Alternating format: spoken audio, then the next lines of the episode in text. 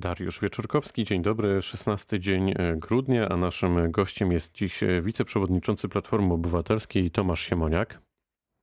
Dzień dobry panu, dzień dobry państwu. Panie przewodniczący, tak się zastanawiałem dzisiaj przed naszym spotkaniem, czy posłowie Koalicji Obywatelskiej na pewno zagłosują w Sejmie za Unijnym Funduszem Odbudowy w przeciwieństwie do Solidarnej Polski. Kiedy wy podejmiecie decyzję w tej sprawie i czy to będzie takie spójne stanowisko, czy też nie będzie dyscypliny partyjnej? Jak pan to widzi? Bo to już chyba czas. No, póki co żadnego przedłożenia tutaj w tej kwestii nie ma. Wiemy, że takie głosowanie się odbędzie, ale kiedy to nie wiadomo.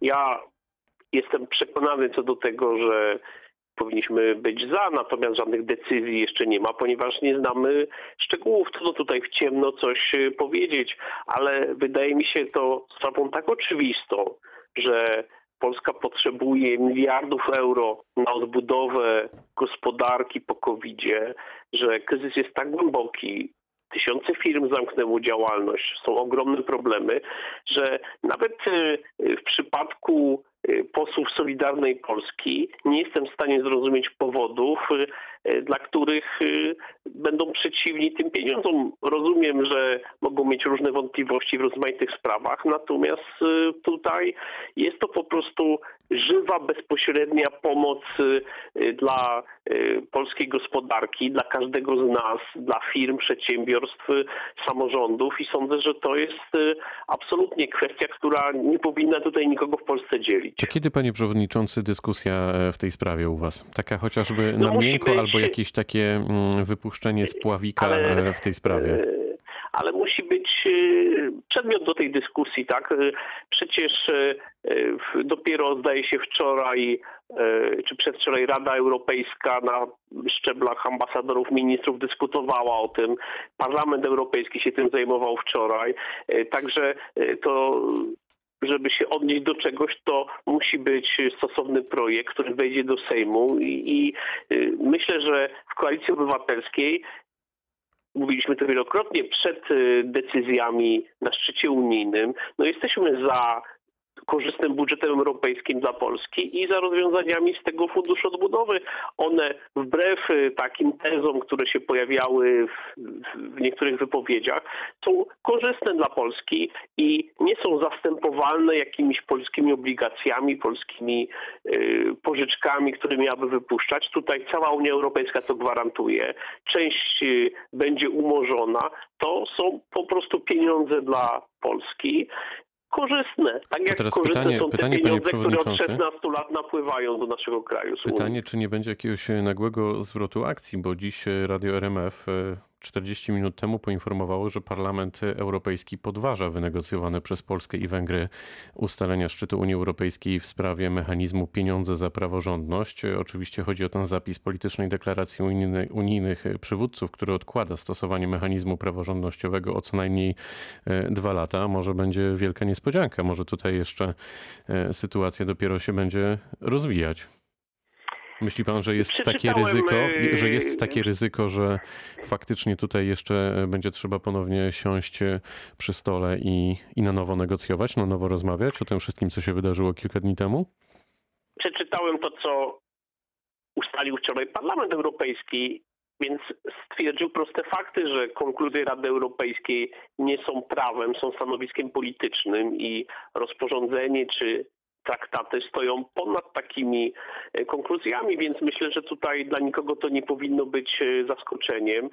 Ja sądzę, że najgorsze minęło, to znaczy szafowanie tutaj słowem weto i groźba zablokowania całego finansowania w Unii Europejskiej poza prowizorium, więc myślę, że dużo jeszcze będzie różnych wypowiedzi, natomiast sądzę, że ten temat się zamknął, bo nie wyobrażam sobie, żeby teraz premier Morawiecki czy premier Orban, który wyraźnie zresztą w ostatnich dniach przed decyzjami spuścił z tonu, mieli ponownie rozpętywać wojnę w tej sprawie, więc sądzę, że wszyscy tutaj pozostaną na swoich pozycjach.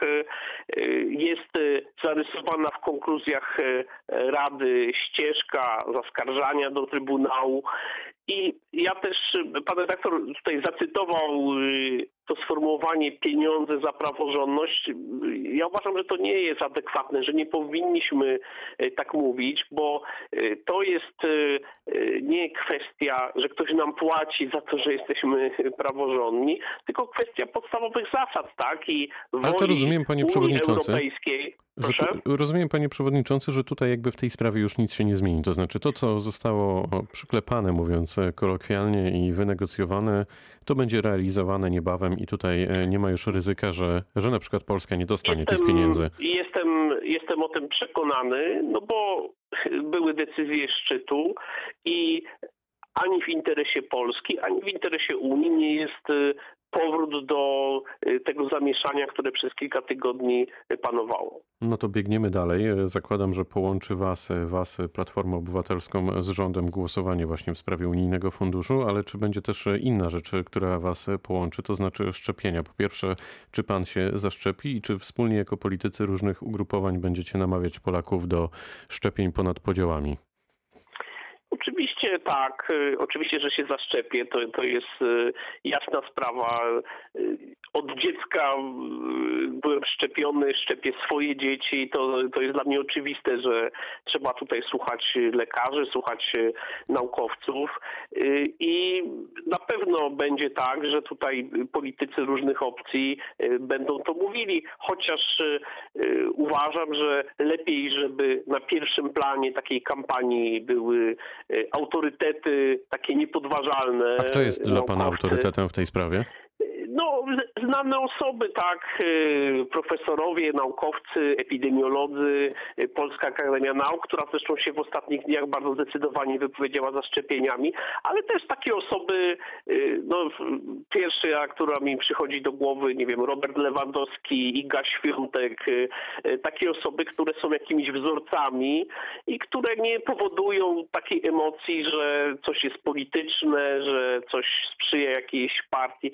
To jest kwestia taka, że po prostu y, wszyscy powinniśmy się zaszczepić, byle to było dobrze, sprawnie zorganizowane. Ja każdego, kto mnie też prywatnie zapyta o to, y, będę namawiał do, do szczepienia. Nie znam zresztą, prawdę mówiąc, y, żadnego antyszczepionkowca. Znaczy wiem, że takie osoby są.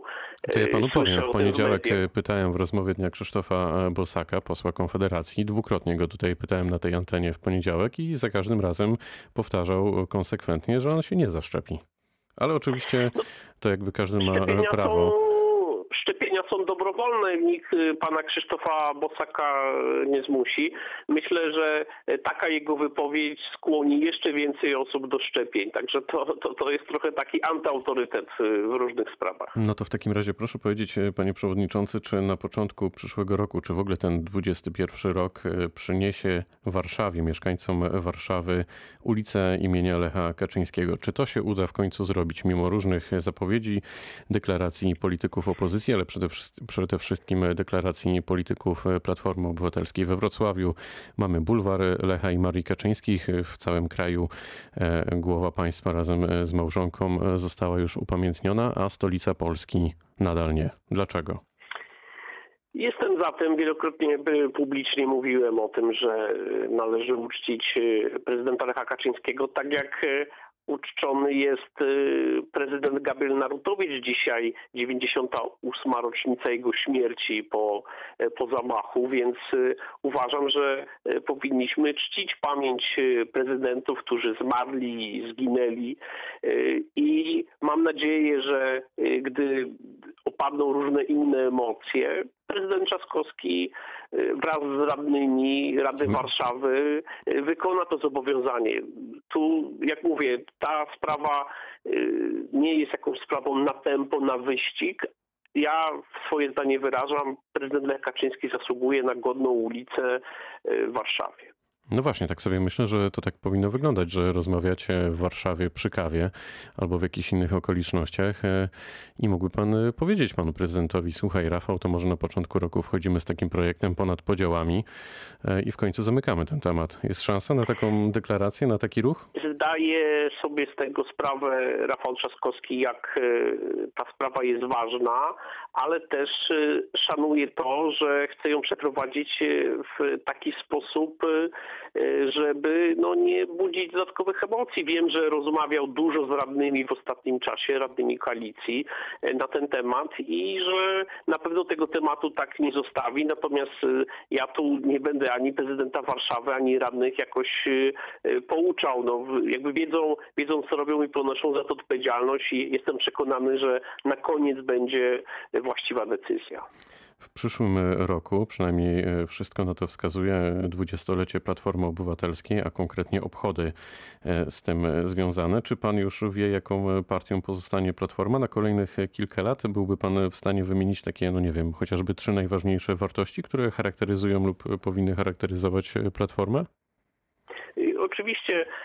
Te obchody to za dużo powiedziane. My nigdy nie byliśmy jacyś specjalnie zaangażowani w różne ceremonie. Dziesięciolecie Platformy nie przyniosło żadnych jakichś specjalnych obchodów. Raczej to, co planujemy na dwa tysiące dwudziesty pierwszy rok, to powiedzenie, czego chcemy na przyszłość. I myślę, że tutaj te filary są jasne.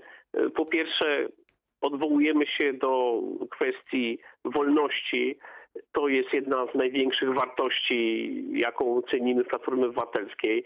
Na pewno samorząd, myślę, że to jest także w tych dniach, gdzie samorząd tak dobrze się sprawdza w kwestiach pandemii, w kwestiach funduszy europejskich i różnych innych. To jest taki filar, wierzymy w małe ojczyzny, w lokalność, w decentralizację.